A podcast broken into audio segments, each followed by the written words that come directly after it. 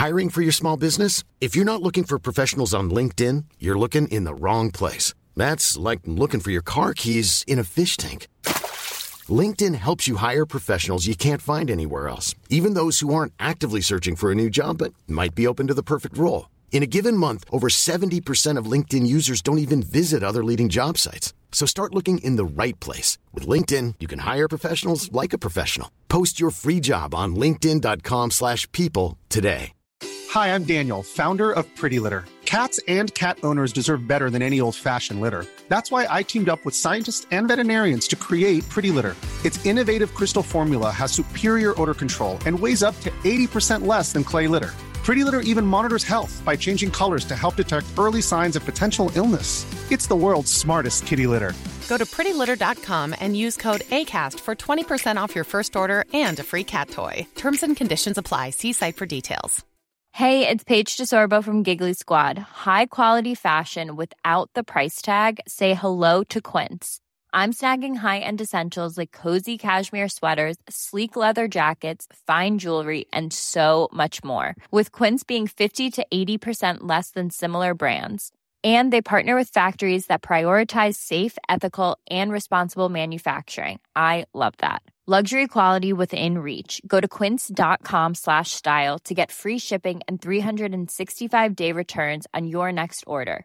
Quince.com slash style.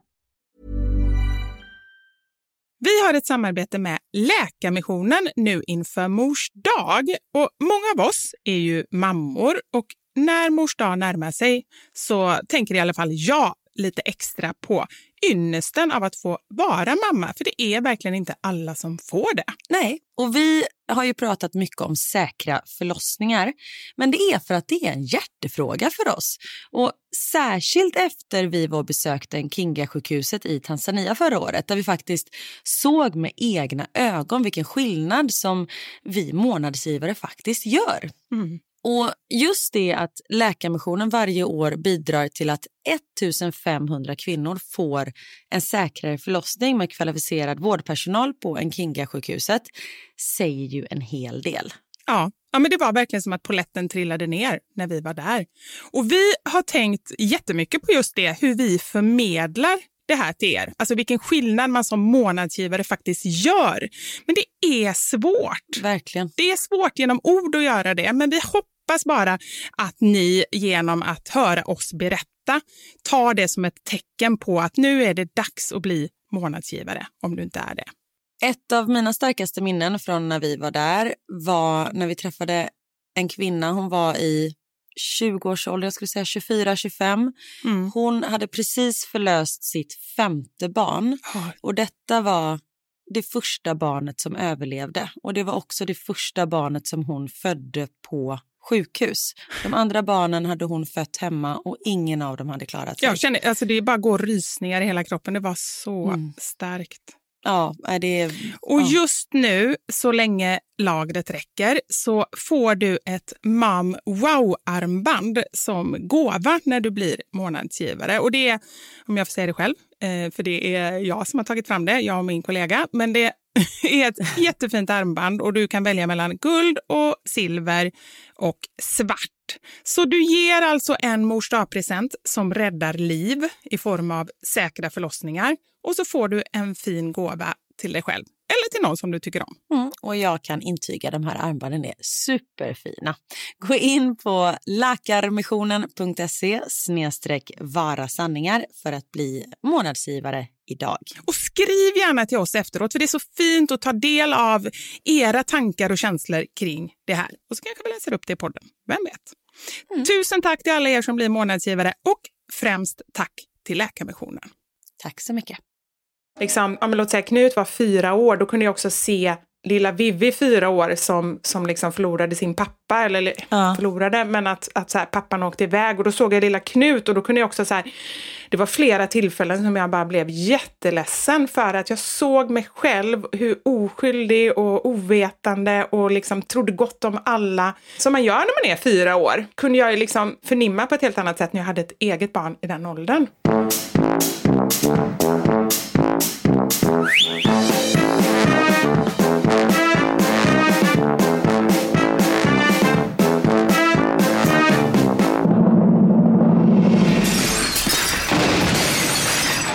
Några sanningar. Med Vivi och Karin. Vi har ju tidigare sagt att vi inte tror på nyårslöften. Jag tror inte på något. Du sa ju för några veckor sedan att du trodde på spöken. Ja, åh gud, förlåt. Jag vet att du ska prata om en annan grej, men jag måste bara säga. Ja. Apropå de här spökena, jag har fått så många sms, sms? Nej, meddelanden, där folk har undrat om jag vaknade på natten av att det var några barn som kittlade mig. Ja, Och jag kan säga, det gjorde jag inte. det gjorde du inte. Nej, jag tänkte säga jag sov som en bebis, men de sov ju svindåligt. Så det gjorde jag inte. Jag sov jättegott hela natten. Du sov som en pappa. Eh, ja. Däremot var det, jag var ju väldigt rädd så det tog ett ganska långt tag innan jag vågade somna. För det var också så jävla mörkt så jag var tvungen att så gå upp och öppna min dator lite så det blev ett litet sken. Ah, Men då jag tänkte jag också så här, då är det ju läskigt för då ser man ju typ skuggan om någon så går förbi. Ja. Men jag vaknade, när jag väl hade somnat så sov jag jättegott. Vad skönt. Så nu efter det så tror du inte heller på spöken. Det gjorde du innan då. Eh, jo, jag tror på spöken fortfarande. Men de var inte och besökte mig. Nej, men du sa att du inte trodde på något. Jaha, eh, just det. Jag tror inte... Hmm, hur ska jag formulera mig? Mig tror du på. Nej. Nej, det tror du allra minst på. Mig. Nej, men vad tror jag på? Jo, men jag, jag tror på vissa saker. Men jag tror inte på... Jag vet inte. Ja, då fortsätter vi. Hej. Men skitsamma. Det jag skulle säga, jag fick säga en halv mening Mm. innan du hade en fem minuter lång. Sen tog jag över. Ber om ursäkt. Ja, ingen fara. Nej, men det jag ska säga, jag tror inte på nyårslöften för att ehm, jag vill inte lova saker. Det ger någon så negativ klang och det Ja. blir liksom nästan en press när man känner krav. Men däremot så tror jag på liksom nyårsönskningar eller nyårsmål. Och ett nyårsmål som jag har för i år är att ta tag i min hälsa lite. För jag är ju verkligen dålig på det. Och nu så vill jag framförallt ta tag i den här huvudvärken som jag har. Jag har sagt någonting om det innan. Typ en gång i månaden. Så känns det som att jag typ är bakfull. Och jag fattar, eller jag misstänker att det är någonting hormonellt. Och, eh, men jag har en- inte liksom sett något riktigt mönster. Men det beror ju främst på att jag överhuvudtaget inte alls har koll på när huvudvärken kommer. Så nu har jag börjat att... Och du har ingen koll på när din mens kommer heller. Så det kan ju mycket väl vara. Nej. Nej. Jag har inte koll på något Nej. överhuvudtaget. Men Jag tror inte på något och du har inte koll på något. Det är ändå bra.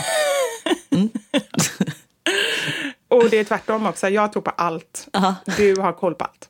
Ja, ja, absolut. Verkligen. Vi Nästa. fortsätter att låta folk tro det. Mm. Ja. Nej, men så nu har jag börjat logga i alla fall. Och det känns ändå bra. Nu är jag ändå på gång. Nu kommer jag inte ge upp det här. Nu är jag på gång med det. Och idag, i morse, så hade jag ett hormonsamtal. Har du hört någonting så spännande? Via en app som jag har fått eh, rekommenderat på flera olika ställen.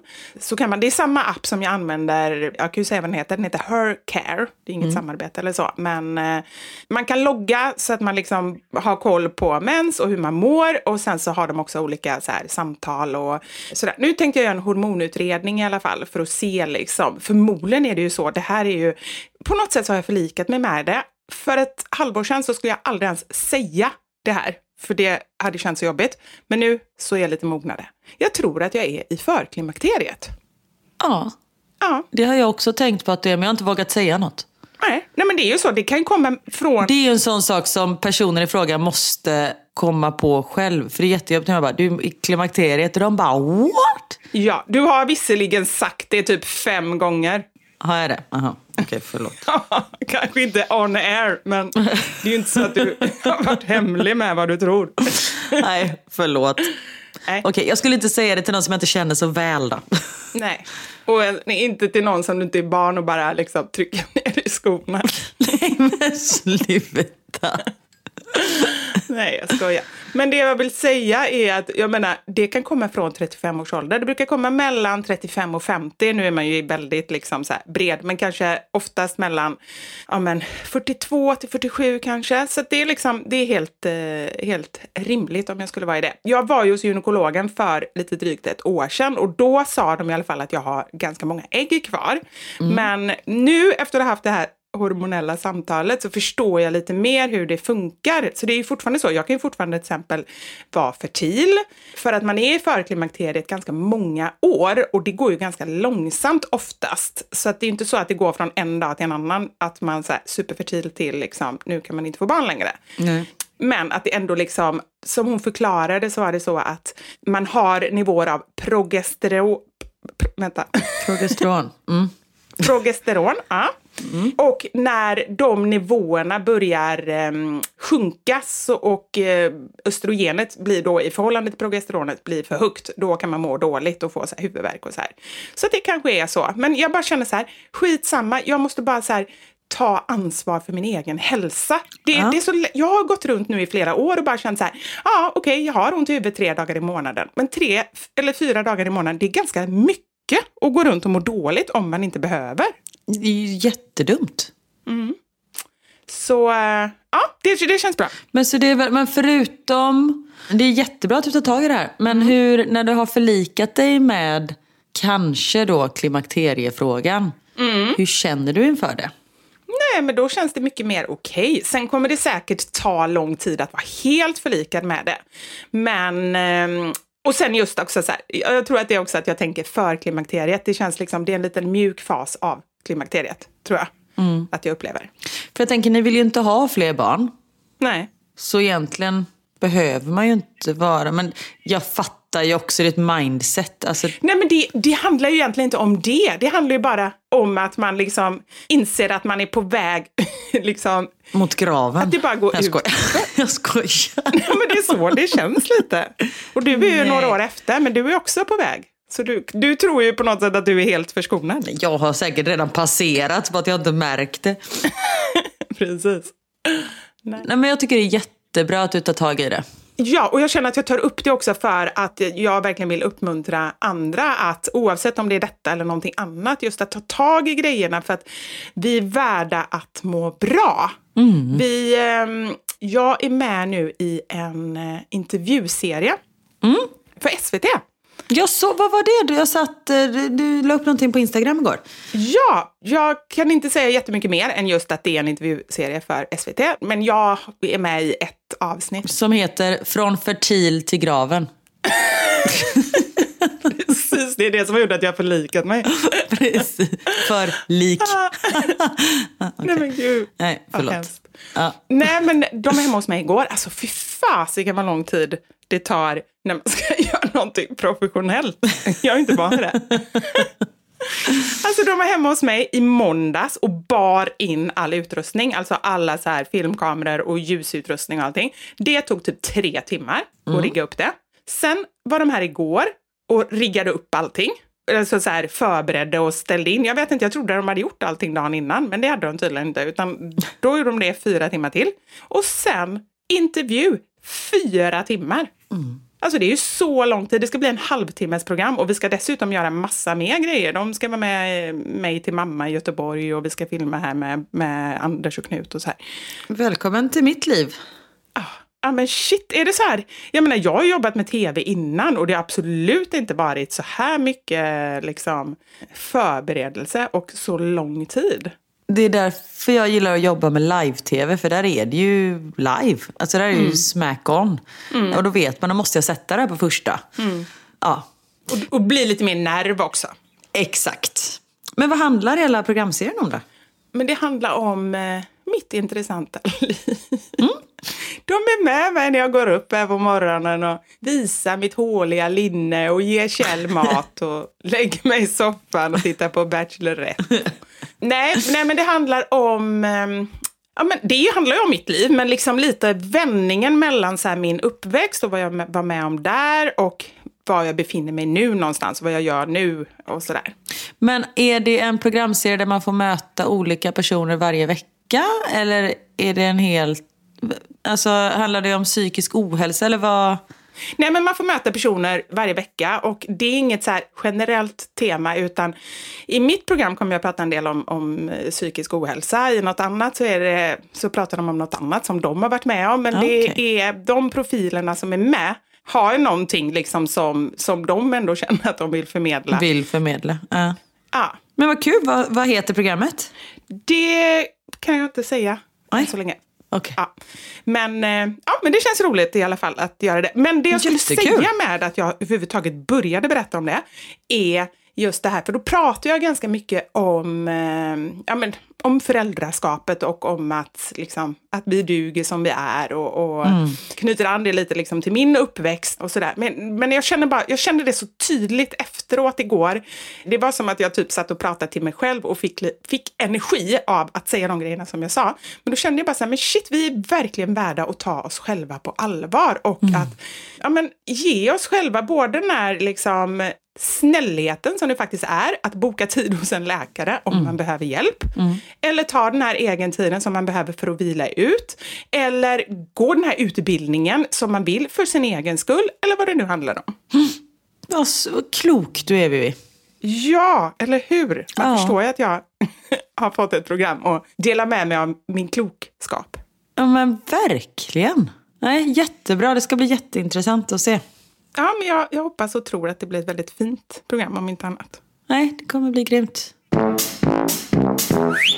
Apropå gram. Nu sa jag så, som jag hatar när andra säger. Gr- apropå gram. Nej, apropå program. Aha, program. Ah. Alltså att man missar r bara för att man är slarvig. ja, det är inte okej. Det är ju samma som de som säger egentligen. Det Ja. kan man inte heller säga.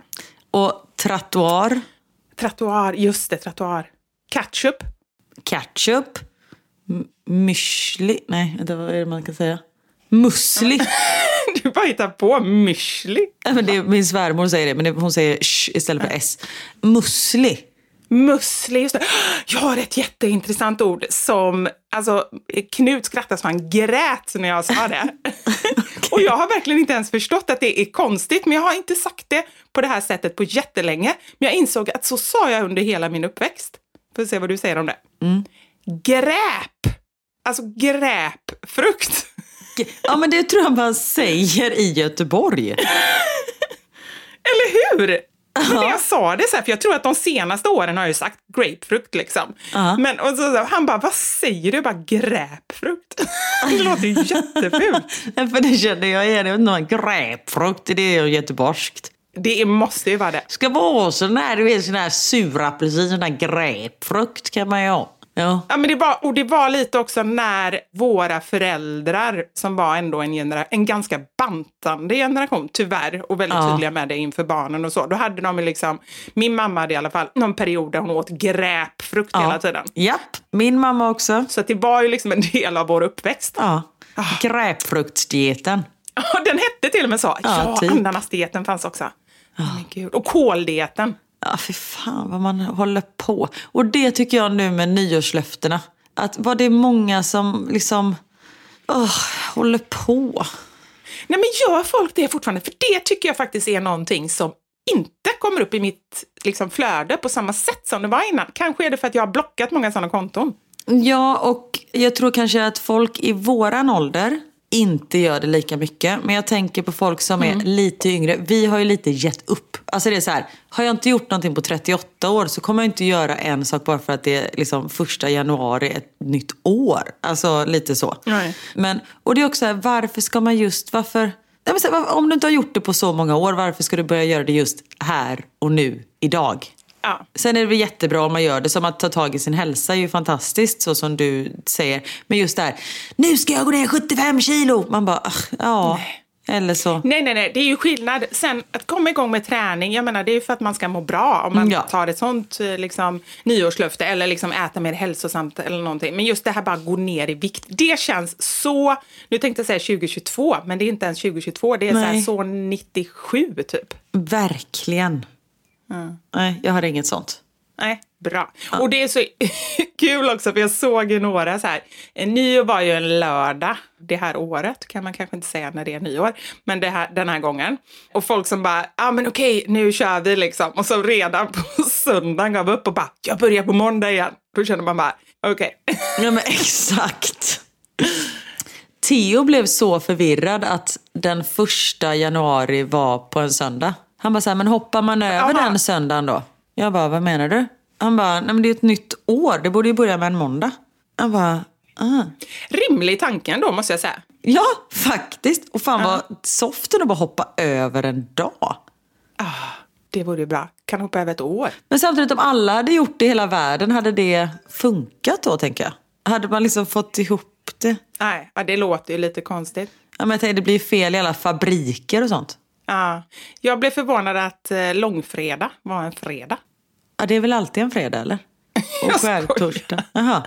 Nej, det, det, jag har inte det med påsken att göra. Jag fattar aldrig vad påsk är. Så det är alltid lika förvirrad varje år. Men något som heter något med fredag måste ju vara en fredag. När det börjar bli en onsdag, då, Ja, då- får vi lägga, då då, det. då kommer jag ringa Niklas. Ja, då jävlar. Nu får du sköta tiden lite bättre. Men det jag tycker är så förvirrande när folk är så här, ja nej men annandagen och sen eh, juldagen. Jag blir så här, ge mig datum. Jag behöver datum där. Jag kan inte ha vad dagarna heter. Ja, och inga veckor. Nej, veckor kan dra åt helvete. Nej, herregud.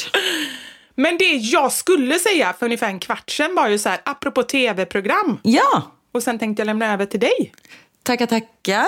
Jo men jag är ju i Stockholm nu och jobbar igen och eh, är i Stockholm. Och detta är ju jättehemligt så jag får inte säga något mer än så. Så det var ju en kanonstory. Jo, men du får ju säga att du är med i tv-program, för det var ju så jag började, annars är det ju jättekonstigt. Ja, men det var exakt det jag sa. Jag är i Stockholm och gör tv-program. Punkt. Ah. Nej, du sa jag är i Stockholm och mer får jag inte säga. Aha, okej. Nej. Nej. Och gör ett tv-program. Och det är väldigt, väldigt roligt. Eh, men jag får inte säga någonting som sagt. Nej, och det tv-program kan jag säga, får jag säga en sak bara om det? Nej, du får inte säga någonting. Nej. Nej men, jo, jag får ju säga att jag skulle vilja vara med i det. Får jag inte säga det? Ja, Okej, ja, jo, det får du säga. Så säg det nu. Ja, nu ska jag vara tyst. Så, nu är jag tyst. Men jag kan också säga att jag är väldigt sällan nervös. Men, eller väldigt sällan, nästan aldrig. Alltså jag kan stå på en scen och prata inför 10 000 människor och jag får liksom inte puls. Eller lite puls har jag, annars är jag död. Så det är ju jättedumt om jag inte har någon puls. Men det, jag blir liksom inte nervös.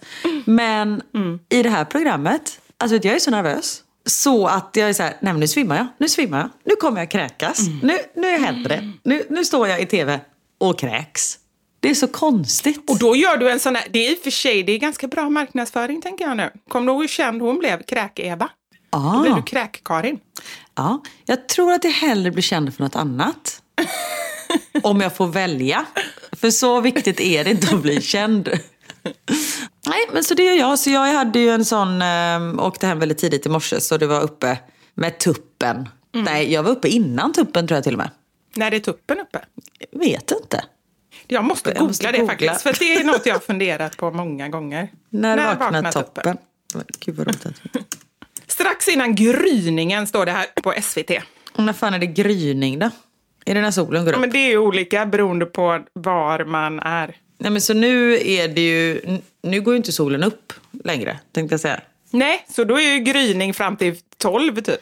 Ja exakt, så då var jag verkligen uppe innan tuppen. Ja. Nej men du vet en sån 04.30 morgon. Och när klockan ringde, jag hade ingen aning om var jag var. Gud vad det är obehagligt. Mm, det är obehagligt. Alltså var så här, nej men vänta, vad, är det en dörr? Alltså det tog kanske, jag vill säga 13 sekunder innan jag kunde förstå efter jag hade tänt lampan. Och när man bara sitter på sängkanten och bara, okej. Och först bara, är jag vaken? Jo men det är jag. Var är jag? Vart ska jag? Vem är jag? Vad vill jag? Då körde jag alla fem ben. Vem är jag? Vem är jag? underbar. Nej, det var, det var tröttsamt. Men så kom jag hem hit och det är fan det är gött att vara hemma. Och nu har ju vi våran au pair här på plats och hon är ju magisk.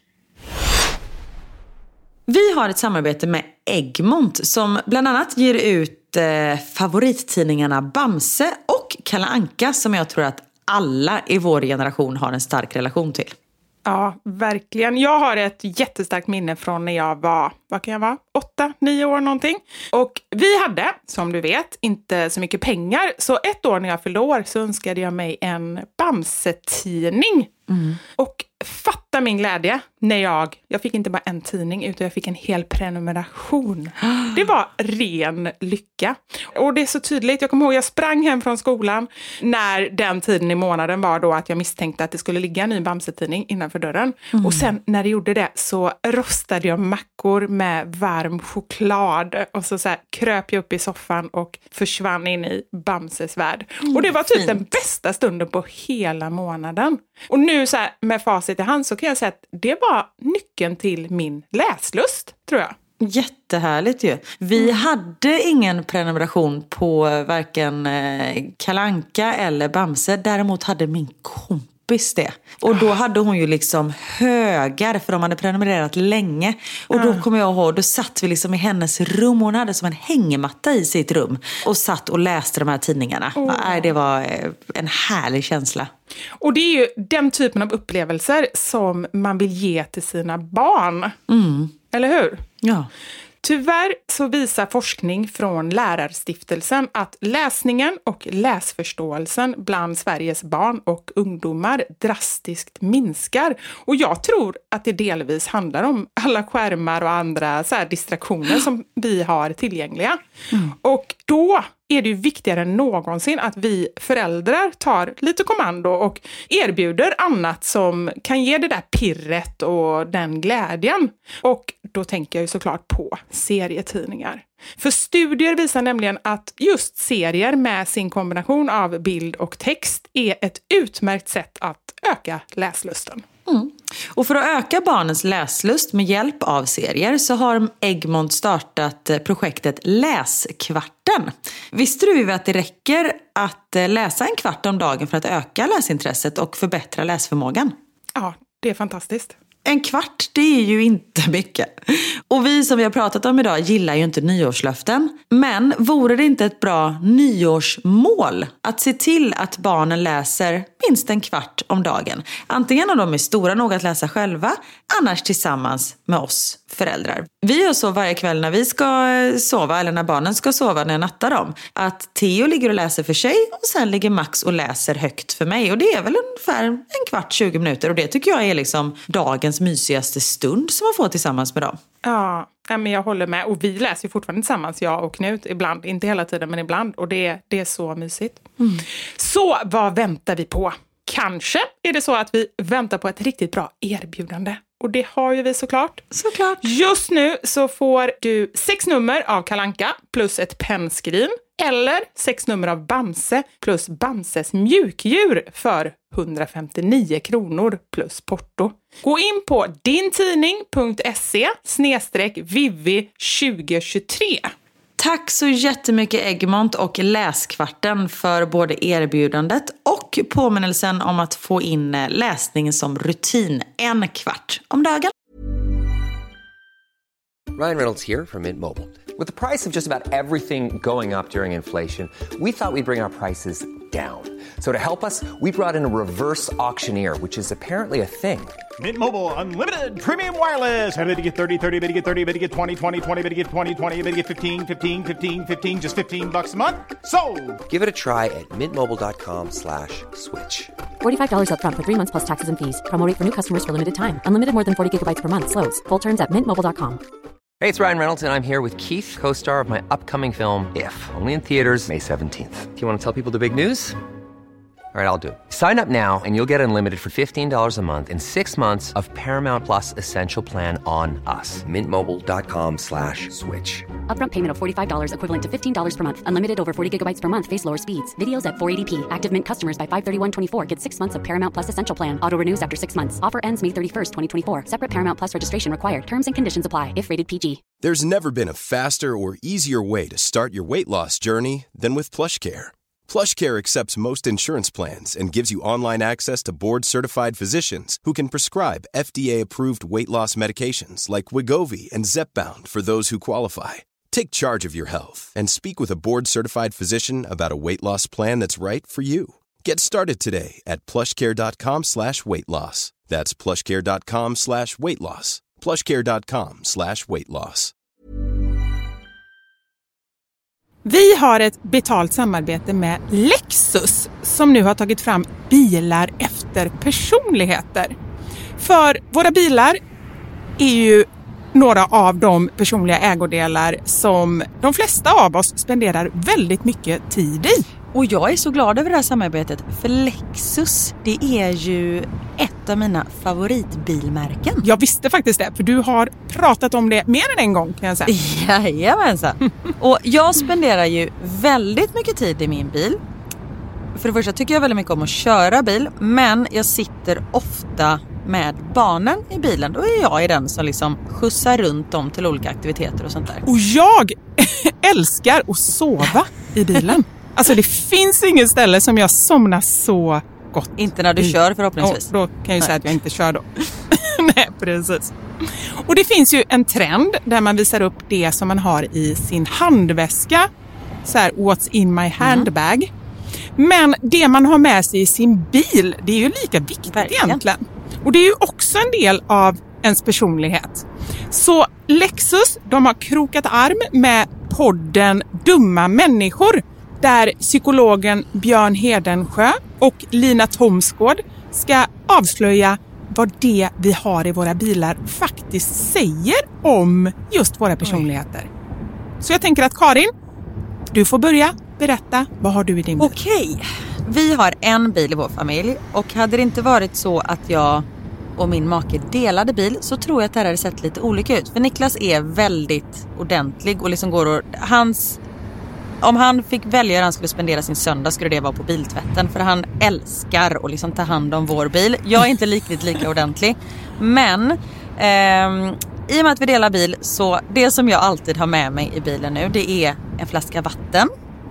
Jag har med mig mobilladdare och tuggummi. Och även ibland så kan jag ha med mig hela min sminknecessär om det är så att jag ligger steget efter så då hinner jag liksom kasta på mig lite smink innan jag springer in på mötet när jag sitter på parkeringen och så. Men oftast är det vattenflaska, mobilladdare och tuggummi. Du då? Det låter som att du är ganska samlad. Jag blir inte så förvånad över ditt in- innehåll. Nej men som sagt det skulle nog se annorlunda ut om jag hade en egen bil. Okej. Jag har alltid med mig de tre. Oj. Kaffe, kudde och choklad. Nej. Jag fick inte till det riktigt där i slutet, men jag tyckte att det passade bra ändå. Ja. Nej men så här, när jag åker, nu pratar vi om lite längre resor, typ när vi ska åka till landet. Då har jag alltid en termosmugg med kaffe. Jättestarkt kaffe, för det är det enda jag dricker. Sen har jag en stor chokladkaka och eh, när det inte är sommar så funkar det bättre än när det är sommar om man säger så. Annars får jag så klippa en liten del på kanten och typ suga i mig Som choklad, chokladen. Och sen så kudden. När jag då har ätit upp allt det här, ätit och druckit, då tar jag fram kudden och sen så sover jag ända tills jag är framme. Där har vi min bil. Det låter ju magiskt. Lexus nya självladdande elhybrid Lexus LBX som är deras minsta SUV hittills så kan du välja mellan fyra olika atmosfärer beroende på din personlighet. Det finns Elegant, Relax, Emotion och Cool. Jag tänker så här, choklad, kaffe och kudde Eh, om jag ska göra en egen liten hobbyanalys så ska du nog ha relax. Ja, ja men det låter rimligt. Jag ska i alla fall inte ha cool. Nej. Det, det känner jag. Jag tycker det ska bli superintressant att höra vad podden Dumma människor säger när de gör sin lilla analys av oss. För eh, de är ju experter på mänskligt beteende. Spännande. Avsnittet där dumma människor analyserar vårt innehåll i våra bilar finns att lyssna på nu och det finns där poddar finns. Tack så mycket Lexus, dels för att vi fick dela med oss av innehållet i våra bilar, men framför allt för att ni med er nya självladdande elhybrid Lexus LBX och dess fyra olika atmosfärer gör så att vi kan välja en bil som passar just oss. Tack Lexus!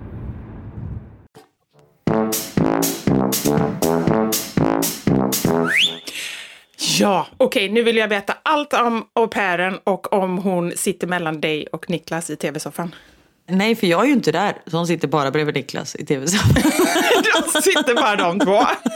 Ja, landet. Nej, hon är fantastisk. Obehaglig tanke. Nej, men sluta, du får inte säga så. Nej, du, alltså, du hör ju hur jag skrattar. Jag facetimade vid frukost häromdagen och så snurrade Niklas runt hela kameran och satt hon här på min plats. Jag bara, hej hej. Nej men hon är fantastisk och barnen älskar henne och Ridgie älskar henne. Så nu kommer jag hem och det är så här, laga mat som står klar i kylskåpet. Det var fantastiskt. Och bara det att jag kan slappna av. Vadå, hon har lagat mat? Ja, hon lagar mat. Hon lagar jättegod mat. Ja, men gud, hur gammal är hon egentligen? 19. Men det, är så, det tycker jag är fantastiskt, för det är ju inte supervanligt att så unga människor är duktiga på att laga mat. Eller är det det? Nej, jag vet inte. Eh, Vissa kanske om man har det intresset. Nej, men det känns bara så eh, jävla skönt att jag faktiskt kan fokusera på det jag ska fokusera på när jag är iväg och jobbar och inte fokusera på att eh, någon hämtar mina barn och att någon går ut med min hund. Nej. Och barnen gillar henne. Älskar henne. Och Niklas gillar henne. Ja då. Jag tror du ska säga älskar henne. Precis. Nej, so far so good. Ja, härligt. Men hur gör man då? För nu kommer ju första he- Nej, förra helgen hämtade henne. Just det. Ja, just det. Då är det ändå första helgen som ni ändå så här har helg ihop och då är ju ni hemma. Hur är planen liksom med henne? Är hon ledig då eller är hon liksom med er? Hon är ju ledig, men sen så kommer vi ju fråga om, om vi ska hitta på någonting, frågar vi såklart vill du följa med. Men nu har hon liksom redan jobbat övertid den här veckan. För eh, jag har inte varit hemma alls och Niklas har varit hemma så här vid halv tolv. Nej, men när man berättar om, jag ringde Niklas och han bara, nej men jag har haft möte med eh, kommissionen hela, hela dagen. Och då i och med att Sverige har tagit över ordförandeskapet nu så är det liksom Niklas som representerar liksom Sverige. Men han är ju ansvarig för allting så han sitter och för alla 24 länders liksom medlemsstaters talan i rådet. Så han berättar om sin dag när han hade suttit där i kommissionen och diskuterat och du vet, allting bla bla bla. Och sen berättar jag vad jag hade gjort under dagen. Man känner att vi har ju väldigt olika jobb just nu. Ja. Men det, det är kul. Ja, så länge man ändå så här... Jag vet inte, hur mycket pratar folk om sina jobb hemma egentligen med sin partner? Pratar ni mycket om era jobb?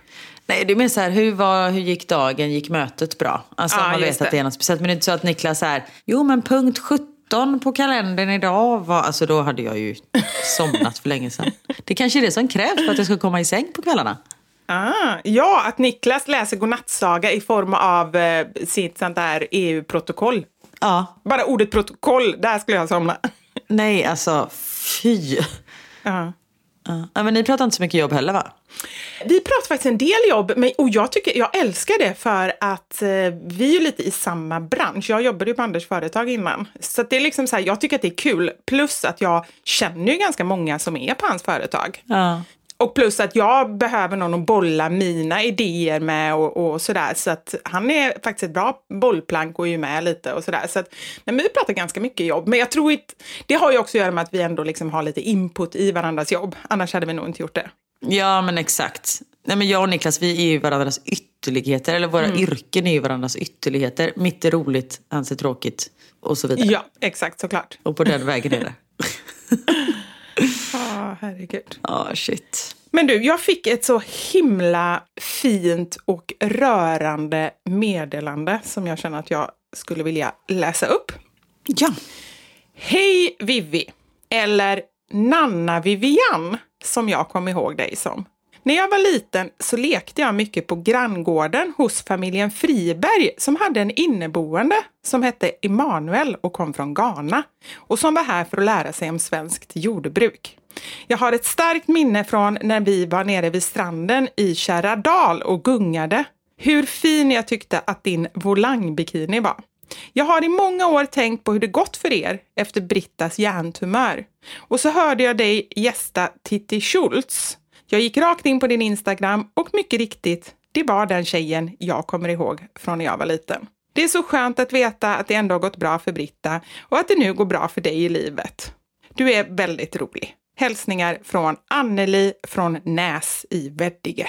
Oj. Och så skickade hon med två bilder från när jag var på en lekplats och gungade och en bild på min mamma från den här tiden. Vad kan det ha varit? 80, 83, 85 kanske? Och jag blev helt så här, jag har ju inte, och då insåg jag verkligen så här, jag har inte så mycket, varken minnen, men det har man kanske inte från när man är så pass liten. Nej, det måste ju varit tidigare, jag var typ tre år, så 80 kanske då, 80, 81. Jag har varken mycket minnen eller mycket foton eller mamma kommer ju inte ihåg någonting. Så fort jag frågar någonting från min, min barndom så säger hon typ, nej det vet jag inte. Hon kan ju säga väldigt vaga grejer som att, nej men jag åkte ju minsann ut och badade med dig på somrarna. Det kan hon säga. Men liksom hon, hon berättar ju inte så här, då brukade vi vara där och då träffade vi de här och så där. För hon Nej. kommer inte ihåg själv. Och då bara kände jag så här, jag vet inte, det, det är ganska sällan liksom som en sträng som är liksom nästan tårar slås an inom mig. Men då gjorde det det. Men gud vad fint. Men vem var detta då? Var det en som var lika gammal som dig eller äldre? Eller vad? Hon var äldre, för hennes eh, ja, identitet på Instagram visar att hon var äldre. Typ tio år äldre än vad jag var. Men hon var ju också ett barn. Om jag var tre så var hon liksom 13 då. Så det är helt otroligt att hon har bilder från mig när jag var liten. Det är ju helt galet. Men det är bara så fint att få höra från den sidan. Liksom, för att, Eftersom pappa kan ju inte heller berätta någonting. Eller det kan han kanske om jag frågar honom. Men, men eh, jag har i alla fall inte fått veta så mycket. Så få höra då från någon annan och den sidan när... För det var ju så när han kom till Sverige så hade han ju ingenstans att bo och blev eh, adopterad, tänkte jag säga, men det blev man ju verkligen inte. Han blev inhyst eller omhändertagen eller liksom fick vara på den här gården då och hjälpa till och få lära sig om jordbruk men också komma in i en svensk familj. Han blev ju nästan en del av den familjen. Så det var din pappa. Okej, nu hänger jag med. Jag tro- trodde att det här att det var ett barn. Okej, mm, förlåt. Jag hängde inte... Mm. Ah, okej. Emanuel från Ghana, det kanske jag skulle förtydliga. Det var ju min pappa som var Ja. På den här gården. Han var ju typ, vad kan han ha varit vid den här tiden? 23 år kanske? Ah. 25. Och kom dit till den här gården och fick liksom komma in i det svenska samhället och få höra då den sidan att hon, för det var ju inte många mörka i Sverige på den tiden, men att hon Nej. liksom fick lära känna mig och min mamma och min pappa och liksom vårt öde med mammas sjukdom och allting lite vid sidan om och att hon nu skrev till mig. Jag tycker det är, ja, det är väldigt värmande. Jättefint. Ja men verkligen. Men kommer du ihåg henne någonting?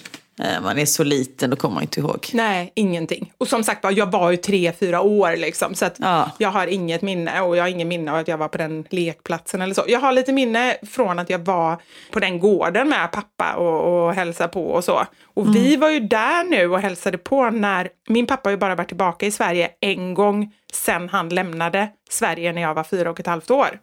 Och det var ju när jag fyllde 40 år. Då var han ju på min fest och var i Sverige i ett, en och en halv vecka. Och då så hade vi bas i Stockholm, men vi åkte ju till Kortedala och, och liksom han fick uppleva Kortedala igen. Han bodde ju ändå där i fem år med mamma. Och så åkte vi då till Veddige utanför Varberg och hälsade på det här paret som han bodde hos. Tyvärr så hade mannen i familjen dött året innan tror jag det var, så det var ju väldigt otur. Men var den här flickan deras dotter då? Nej, hon var bara en granne. Så det var En liksom inte granne? ens... Ja, så det var ju inte... Därför var det helt otroligt att hon hade bild från, på mig liksom. Ja men precis. Men gud vad fint och verkligen så här ta sig tid att, eh, jag menar, skriva till dig och sådär. Och leta efter bilder och, Ja. och allt sånt. Ja. För sånt, alltså, just så här ens barndom. Även om man tror att det inte, alltså du har väl förlikat dig med att säga, nej men jag har inte så mycket minnen därifrån. Alltså det är så det är. Men just vad det betyder mycket.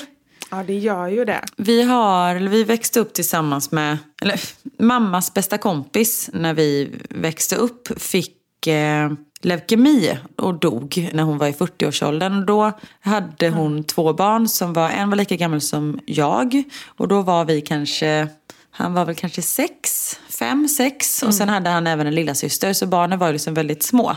Så de liksom växte upp sen med sin pappa och Pappan valde liksom att, jag tror för det första att han inte mådde så bra. Men sen också valde han att inte prata så mycket om deras mamma. Och sen för ett par år sedan så hörde den här lilla systern som var fyra när mamma gick bort, hörde av sig till mamma. För då hade hon fått egna barn och bara kände så här, nej men jag måste få veta om min mamma. För jag tror att pappan hade gått bort då också, så hennes pappa. Så hon liksom frågade mamma om sin mamma då, för det var ju mammas bästa kompis. Ja. Så då fick ju mamma gå tillbaka och liksom dela med sig av massa minnen om hur hon var och allt sånt där. För just att man kommer på att nej men det, det är ju det som har format mig. Och alla personer man möter. Och även om man liksom inte tänker på det så är det ju ändå olika pusselbitar i ens liv. Absolut Så det betyder ju så otroligt mycket. Och sen tycker jag, det kommer ju liksom så här, det går lite upp och ner i livet, men för mig var det så i alla fall att när jag fick barn själv, då kom det ytterligare liksom så här intresse för mig som barn. Så när liksom, ja, men låt säga Knut var fyra år, då kunde jag också se lilla Vivi fyra år som, som liksom förlorade sin pappa, eller Ja. förlorade, men att, att så här, pappan åkte iväg och då såg jag lilla Knut och då kunde jag också så här, det var flera tillfällen som jag bara blev jätteledsen för att jag såg mig själv hur oskyldig och ovetande och liksom trodde gott om alla. Som man gör när man är fyra år. Kunde jag liksom förnimma på ett helt annat sätt när jag hade ett eget barn i den åldern. Exakt. Och jag tänker också att det kan vara ganska bra om man är med om jobbiga saker och man kan liksom knyta an det till någon viss tidpunkt och så.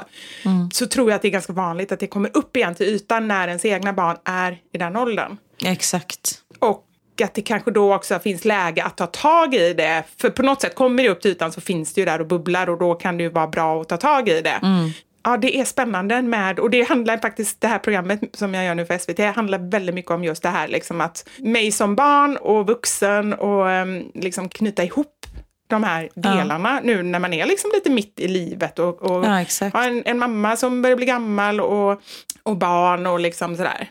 Och du börjar komma i klimakteriet. Jag börjar stå med en fot i. Nej. nej, men absolut. För det har jag. Jag är ju ganska så här oemotionell. Vi har ju pratat om det. Att jag är så här, nej, men det är ganska sällan jag, jag tänker tillbaka och saknar Sverige och saknar kompisar. Jag är så här, men de är ju där. Så de är ju bara telefonsamtal bort. Och jag har fått den sidan från min pappa. För han är också sån. Och hans föräldrar, hans mamma gick bort när han var ung. Och hans pappa gick bort när, jag tror Daniel var ett år. Så han gick väl bort så här 81 eller någonting, så, eller 82. Så vi har liksom ingen relation. Så du har inte träffat då såklart någon av dem? Nej, ingen av dem. Ingen av dem. Nej. Och Nej. pappa pratar väldigt lite om dem. Och han har liksom inga bilder, du vet, inget sånt. Jag kan vara så här, men liknar jag dem? Kan du liksom, s- Känner du igen vissa saker som jag gör? Att det är liksom, ah, men så där gjorde min mamma också. Så där, men pappas mamma hade en hjärntumör. Och var, hon såg väldigt annorlunda ut på grund av den här hjärntumören. Och var liksom inte riktigt sig själv de sista åren. Så pappa har liksom inga, du vet, men de minnena han har är kanske inte så som hon var, om man säger så. Så det är därför han inte riktigt har delat med sig. Nej, jag fattar, jag fattar. Ja. Men just att man är så här, men det är ju halva jag som jag inte får reda på så mycket om. Så det, ja, ibland kan det bli så här, hmm, kännas lite, tycker jag. Nej, men jag tänker också så här, han kanske inte vill prata om det, min mamma kan inte prata om det, men jag känner själv ett behov mer nu. Jag kan ju så här, igår tror jag, så ringde jag min mamma bara för att jag hade fått för mig en idé så här, så jag bara kände så här, jag vill veta, om jag undrar någonting över min mamma, så vill jag veta det, för liksom, om inte hon finns så kommer jag aldrig få veta det. Så då ringde jag henne bara så här, du mamma, jag måste bara fråga en sak, när du drömmer, drömmer du då att du kan gå ordentligt, alltså som du var när du var yngre? Eller drömmer du att du är begränsad med gången? Ja. För det var bara en tanke som kom upp och jag bara sa, nej men jag, jag vill veta det. Vad sa hon då? Hon är ju så rolig, hon bara, det enda jag drömmer är att jag blir tvångsflyttad. Nej, men, Det är, nog, bara för att jag vill få upp henne till Stockholm, så det är hennes mardröm. Hon drömmer, mardrömmar om det. ja, hur har det gått med det? Har hon sålt sitt hus? Nej, nej, hon har inte fått sålt det ännu. Men nu ska vi göra ett nytt försök. Och nu vill hon inte längre. Hon ville ju innan, men, och det förstår jag, för att hon är ju, med hennes hjärnskada också, Ja, nu har det blivit ett projekt. Precis, och med hennes hjärnskada så är hon väldigt, liksom, hon behöver rutiner och trygghet och tycker inte om liksom, förändringar. Hon har bott i Kortedala hela sitt liv och så här, hon var på gång innan och vi pratade om det och jag skickade bilder och liksom sådär. Och nu har hon kommit ur det och nu tycker hon att det är jätteläskigt och hemskt igen. Så nu har jag sagt så här att du behöver inte sälja men vi kör en visning, ser om du får sålt det för det är ju verkligen inte säkert att hon får det. Nej. Får hon inte det då är det ju liksom inte en issue längre. Men får hon det då får hon ta beslutet då. Ja. Men då kan jag också börja skicka Man tar en sak i taget liksom. Ja, men då kan jag också börja skicka lite lägenheter och så till henne. För det kan Mm. jag inte göra innan. För att om jag skickar lägenheter nu, då börjar hon flytta in i huvudet och blir Exakt. jätteledsen sen om jag säger att vi kan inte köpa det förrän du har sålt. Så jag känner lite att det är lite som att jobba med ett barn. Att liksom Mm. Få så här, ta en sak i taget och vara väldigt tydlig och positiv och inte säga några så avskräckande grejer eller saker som hon kan börja fundera på där Nej. på sin kammare. För då kan det bli kaos liksom. Ja, exakt. Nej, men ta en sak i taget. Det, är väl, eh, det är väl jättebra. Så jag fick aldrig reda på om hon eh, liksom går obehindrat Nej. sina drömmar. Nej.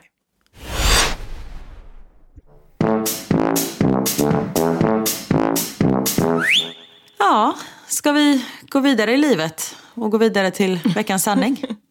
Jajamän! Det har blivit dags för...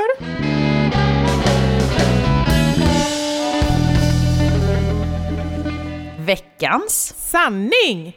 Vi frågade ju er. Vad frågade vi dem? Vad, Jag måste också googla. Vad frågade vi?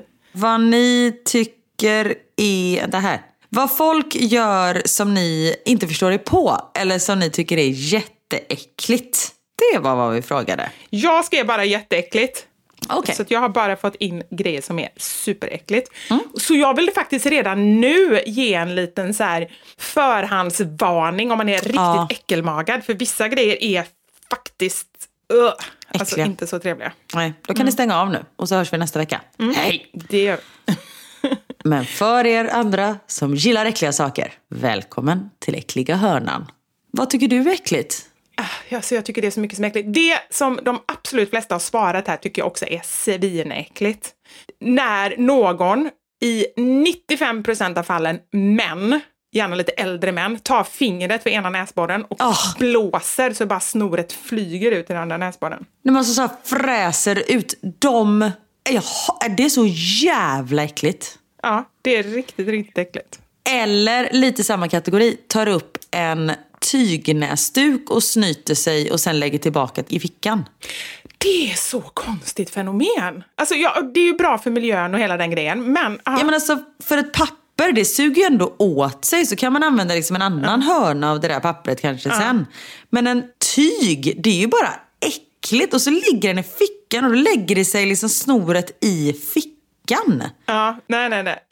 Det är riktigt äckligt. Och det är ju inte så att de tvättar de där näsdukarna. Jo, till slut måste de göra det. Nej, den är bara en stel boll som de använder gång efter gång efter gång. Nej men, åh vad äckligt. Ja, nej jag håller helt med. Är det ditt eh, äckligaste? Eller har du något annat?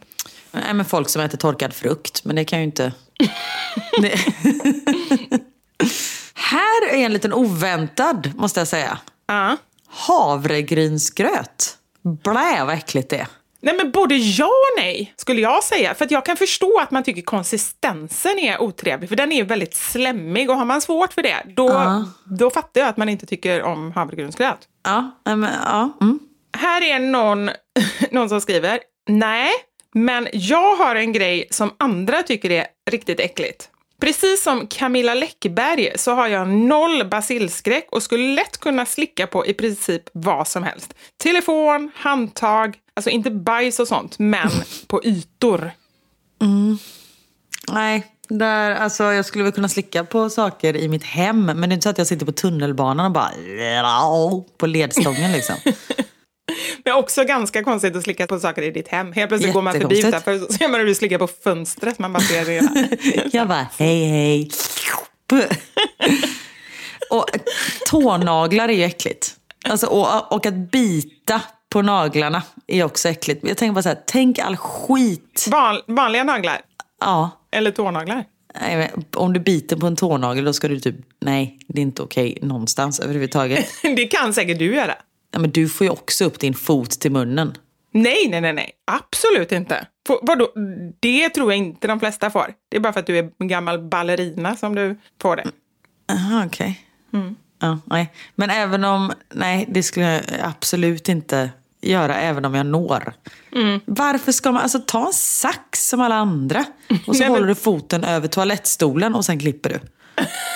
Ja, för det är också en grej som många tycker är äckligt. Att när andra människor klipper naglarna så på gymmet eller filar naglarna och så typ på offentliga platser. Ja men vem gör så? Alltså, och det är också så här, folk som äter finnar. Ja men alltså vem äter en finne? Jag har i och för sig sett, att, eh, sett en på bussen som satt och klämde ut finnar och sen stoppade i munnen. Jag var ju tvungen att... Nej, nej, nej, nej, nej! Alltså det är så äckligt.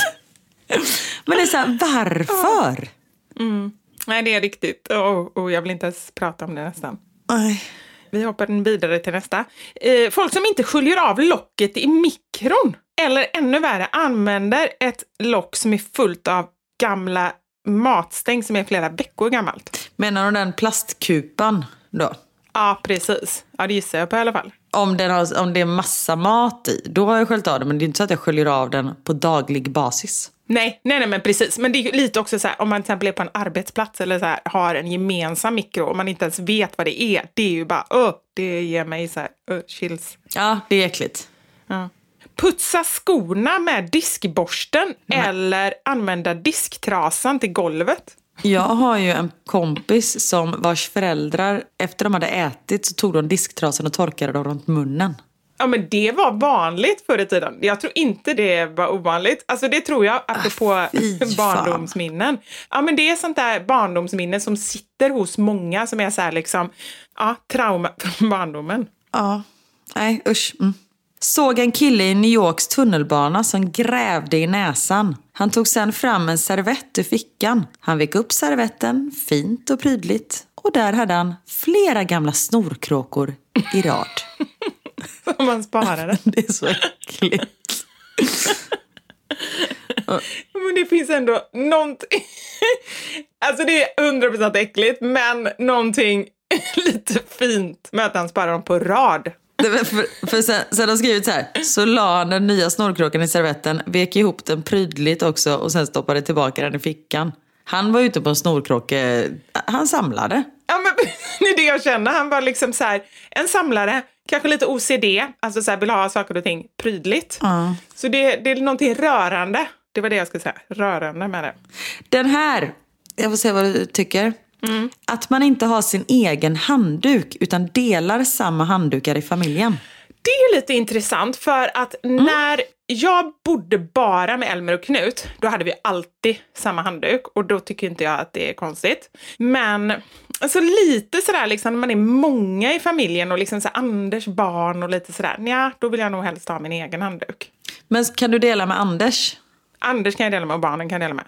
Där känner jag, där går gränsen. Vad tycker du? Ja. Nej, men att inte dela med hans barn, det förstår jag. För det är ändå tonårspojkar som inte är ditt kött och blod. Liksom. Det har jag verkligen full förståelse för. Men jag tror att vi har ju olika badrum alla i familjen. Så vi har ändå varsina handdukar. Men om man bor på hotell och så. Så då har vi inte, alltså då delar väl alla. Samtidigt som jag tycker inte att det är äckligt för jag tänker när man väl har använt handduken då är man ju ren. Ja, förhoppningsvis. Det är inte säkert att alla... Det hade varit värre om man torkade sig innan duschen. Ja, nej men det är sant. Men det är inte heller säkert att alla torkar sig så, eh, så noggrant, eller tvättar sig så noggrant tänker jag. Men, men familjen, det är liksom, det tycker jag absolut är helt okej. Ja. Men Sen är det ju inte mysigt att gå ur en dusch och få en blöt handduk på sig. nej, men det är ju en annan sak än Nej. att, ja. Ja men exakt. Det här, det- här tycker jag, vi får se vad du tycker. För jag var nämligen med om det här ganska nyligen. När jag var på en middag med eh, ja, men ganska ja, men nära vänner. Där mannen i familjen stod och lagade mat. Och stod och smakade av. Och jag såg att han liksom smakade, stoppade ner skeden, smakade, alltså flera gånger med samma sked utan att skölja av den. Han dubbeldippa typ. Ja, och jag bara kände så här, jag tycker inte att det är okej att göra det när man ska bjuda någon annan. Om man ska bara laga mat sig själv så okej. Nej, inte när man ska bjuda på någon annan. Om jag Nej. gör hemma en spagetti och köttfärssås till mig och barnen, alltså Ja. då kan man väl, ja. Och de har ju inte så mycket att säga till om för det är du som är mamma. Nej, de har ingenting att säga till om. Och det känns som att jag och Niklas, alltså jag ska ju pussa honom sen typ, kanske. Någon gång. Så då löser det sig. Men eh, när det är andra människor inblandade, absolut olika skedar hela tiden. Och sen efter ett tag, då kom han fram till mig och bara, vad tycker du? Var det gott? Och jag var så här i valet och kvalet, för jag kände verkligen så här, jag vill inte smaka. För jag menar, såsen puttrar ju ändå, det blir varmt och så. Vadå, fick du smaka på samma sked då? Ja! Och så Au. var jag så här, ska jag säga någonting? Men jag, jag liksom kom inte för att säga något, så jag bara smakade, men kände, oh, det där var inte jättehärligt. Nej, det... Samtidigt som, jag kan ju smaka på någons vin eller sådär. Så att det är ju lite, talar ju emot sig själv lite, fast då tar man ju i och för sig på en annan kant kanske, än vad någon annan har druckit. Ja, exakt. Mm. Det, så här, dela glas och så här, vill du smaka på min maträtt om man är på restaurang och så. Det är inte så, men då får de ta sina egna bestick, tänker jag. Nej, men då får man ju hoppa, alltså så här, när man delar på restaurang. Jag har inga problem med så här, är det någon som vill smaka på den min risotto? Alltså så har inte jag något problem. Men när man håller på att smaka, äh, jag vet inte. Mm. Ja, en vattendelare säkert. Det är säkert vissa som tycker det är helt okej. Min man älskar smörgåstårta. Men han har ostekt hotdog skuren på längden vid garnering. Jag tycker för det första att smörgåstårta är svinäckligt så redan där har, jag liksom, har man tappat mig. Alltså pratar du om dig själv nu eller om henne? Nej, jag, tycker, alltså jag Karin Elisa da Silva. Va? Smörgåstårta är ju så gott. Det är typ en av mina topp... Nej! Jag skulle kunna bli präst bara för att få äta smörgåstårta flera gånger i veckan. Ja, jag älskar det. Men vad är det som, det är ju bara massa grejer som inte passar ihop. Eller så är det att jag är allergisk mot skaldjur så jag får alltid den här du vet, med mimosasallad, rostbiff, jävla inlagda mandarinklyftor och så vindruvor. Alltså det är så jävla äckligt. Och sen ett svettigt blött bröd och lite leverpastej på det. Nej men alltså det är så konstig kombination. Man bara, men här har ni tagit allt och blandat med liksom rostbröd och mimosasallad. Vad har vi för rester här i kylen? Ja men det är ju så. Han har tydligen hot dogs också. lite köttfärssås, spagetti, lite allt möjligt som man har. Ja men typ. Ja. På ett bröd. Alltså det är inte Ja. okej någonstans. Bröd. Bröd. Nej men det kan jag faktiskt, det kan jag förstå. Det är det som är grejen. Det är därför du inte gillar det tror jag. För det skulle inte jag heller vilja äta. Utan det är ju skaldjurs... Ja men då är det som en räkmacka. Det är ju gott. Har jag hört. Ja, alternativt eh, som vi hade på vår inflyttningsfest, för vi hade ju smörgåstårta. Och då hade vi skaldjur och så hade vi eh, parmaskinka och mozzarella. Och den var ju också god. De två liksom. Men va, va, den här, alltså mimosasallad äter man ju aldrig förutom smörgåstårta. Och de där jävla clementinklyftorna. Var får de ens tag på dem? Det är såna här i burk. Ja! De tycker jag är goda. När jag var liten åt jag dem med grädde. Alltså så här ovispad grädde. Jag tyckte det var jättegott. Ja, testa med, testa med majonnäs. Alltså, det är så jävla äckligt. Nej men nu blir jag sugen på såna här, eh, bara såna i burk. jag ska gå och köpa det då. Nej men sluta. Det är ändå fredag. Jag tror inte det finns. Du får hitta det någon sånt finns. avställt parti från 80-talet. Jag har säkert kvar någon. Ja, jag kommer ha någon burk i skafferiet. Eller gå till församlingshemmet i kyrkan. De har kvar något från något dop. Ah, gud.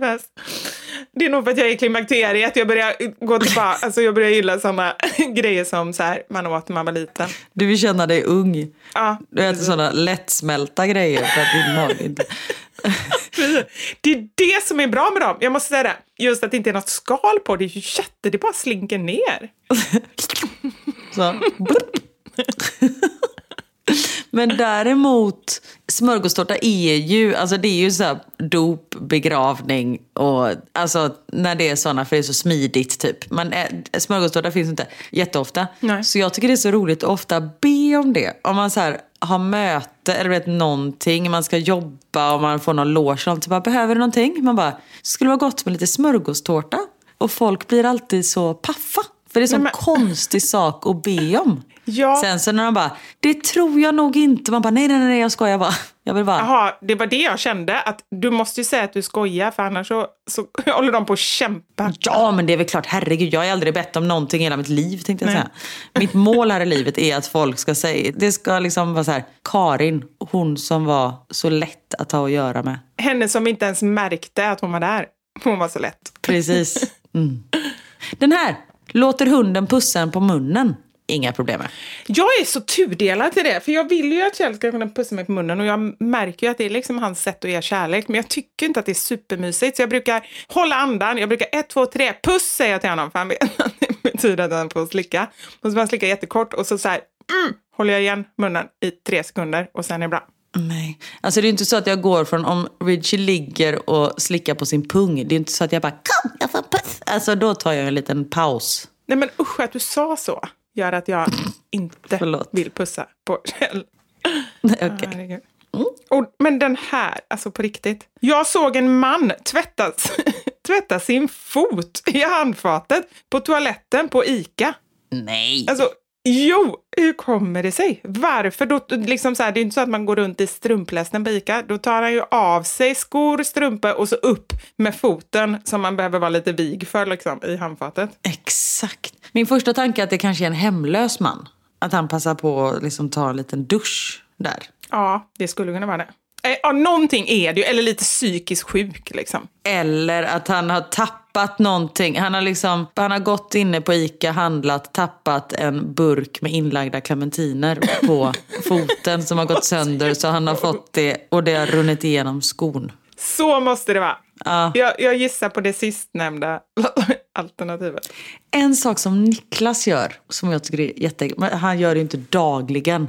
Men ibland vet han hostar. Men du behöver inte ursäkta honom. Han gör det hela tiden. Nej, det gör han inte. Men när man vet, så här, hostar och får upp lite slem så kan han ibland typ så här, vet, spotta ut det i vasken. Nej, nej, åh gud! Åh, det är det värsta! Och så Ja, ligger det kvar. Så gör folk i min familj också kan jag säga. Och då säger jag bara så här, ser jag det, så jag så här, alltså skölj!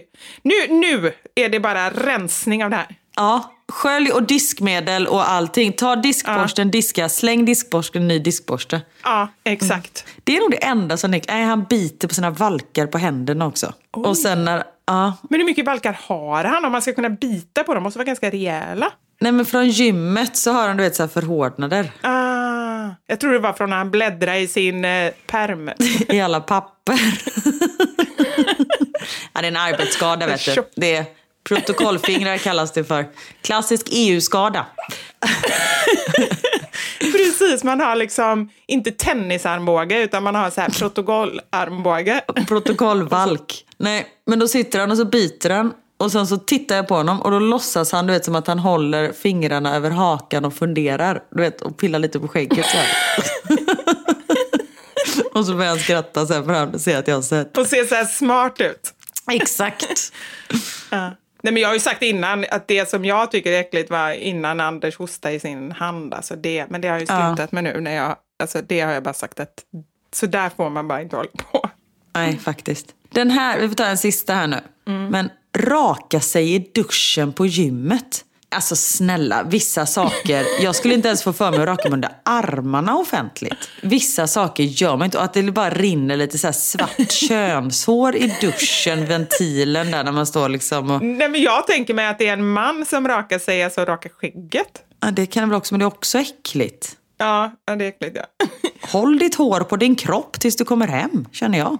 Men det var ju någon gång som eh, någon rakade sig vid poolen. Som jag, det har jag berättat om innan. Rakt ner i poolen, alltså då höll jag på att Nej. kräkas. Nej, men. Jo. Och det bara ligger och, uh, som ligger och guppar på... Äh, fy fan. Och så simmar man rakt in i den här busken som flyter runt. Nej, inte okej. Okej, en sista då. Ja. Som handlar om mat. Och det finns ju, vissa maträtter är ju okej att äta liksom in public och vissa är inte okej. Och här är någon som inte tycker det är okej att skala sitt medhavda ägg och äta, typ på bussen, fikarasten och så vidare. Vid. Håller med. Det luktar ju som om Island har kommit till den här bussen. Alltså det luktar ju så äckligt med ägg. Förlåt, det luktar väldigt mycket ägg på Island. Det var ju en konstig likning. Ja, du menar med det här ålagillet, eller vad sa du? Töreblötet? Nej, men nej, det är så mycket svavel i de varma källorna på Island så hela Island luktar ägg. Det var jättekonstigt. Har man inte varit på Island vet man inte det. sant? Ja, det är jätteäckligt. Fast man vänjer sig ganska snabbt. Ah, okej, okej. Mm. Ja. Nej, det är inte okej. Eller sitta liksom på typ en bio eller teater eller någonting och ta upp någonting liksom riktigt slafsigt, kebab eller någonting. Det är ju inte heller okej. Men vem var det som hade tagit med sig så här Mamma Scans köttbullar på bio? Öppnat vet, en sån förpackning. Det luktar ju liksom fis. Det är sånt konstigt biosnack. Ja, jättekonstigt. Det kan vi göra som en sketch nästan. Att det är bara roligt att se hur folk reagerar. Nej, fy fasiken. Det är bara inte okej. Den här, förlåt jag måste bara ta en sista och så kan vi eh, diskutera den här i smågrupper. Min gamla kollega diskade diskborsten i diskmaskinen. Är den så äcklig så byt. Det tycker inte jag var så äckligt. Det gör jag. Jag med. Och jag kan även slänga in disktrasan ibland. Inte om de är asäckliga såklart. Och jag kan slänga in mina ungar när de är lite kletiga. Och det hade varit bra. Men det tycker inte jag var så konstigt. Nej, det tycker inte jag alls är äckligt. Nej, då var vi överens om det. Ja, det. Ja, hörru. Men det vi kan, slutsatsen av det här är väl ändå att eh, vi, eh, ja men man tycker olika saker är äckligt, men vissa saker är äckligt på riktigt Ja. och det kan ingen säga emot. Så det är så. Nej men som när man tar bort kroppsdelar offentligt. Eller saker på kroppen. ja. Som mitt finger, när man, vi tog bort det. Nej men klippa naglarna. Alltså Ah. naglar, hår, snor, pormaskar, sådana där saker. Håll dem kvar på er kropp tills ni kommer hem. det, Bra! Det Det, var en bra slutsats. Ja, summa och med de kloka orden så tackar jag för mig. Ja, Och vi hörs eh, nästa vecka. Det gör vi. Tusen tack för denna veckan. Ha det så bra och eh, ta hand om er. Så hörs vi snart. Yes, och hörni, ni förtjänar att må bra. Ja. Puss och kram! Hej!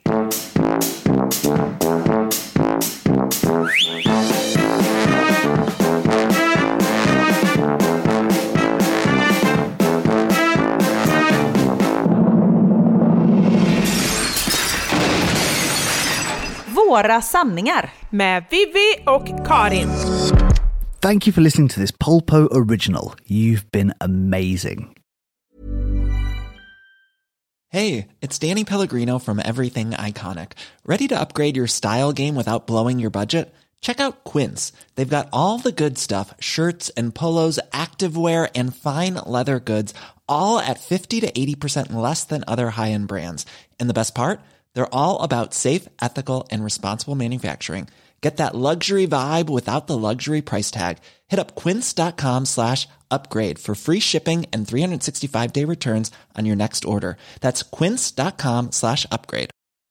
Hi, I'm Daniel, founder of Pretty Litter. Did you know cats tend to hide symptoms of sickness and pain? I learned this the hard way after losing my cat, Gingy. So I created Pretty Litter, a health monitoring litter that helps detect early signs of illness by changing colors, saving you money and potentially your cat's life. Pretty Litter is veterinarian developed, and it's the easiest way to keep tabs on your fur baby's health right at home. Go to prettylitter.com and use code ACAST for 20% off your first order and a free cat toy. Terms and conditions apply. See site for details. Imagine the softest sheets you've ever felt. Now imagine them getting even softer over time. That's what you'll feel with Bowl and Branch's organic cotton sheets. In a recent customer survey, 96% replied that Bowl and Branch sheets get softer with every wash. Start getting your best night's sleep in these sheets that get softer and softer for years to come. Try their sheets with a 30-night guarantee. Plus, get 15% off your first order at bowlandbranch.com. Code BUTTERY. Exclusions apply. See site for details.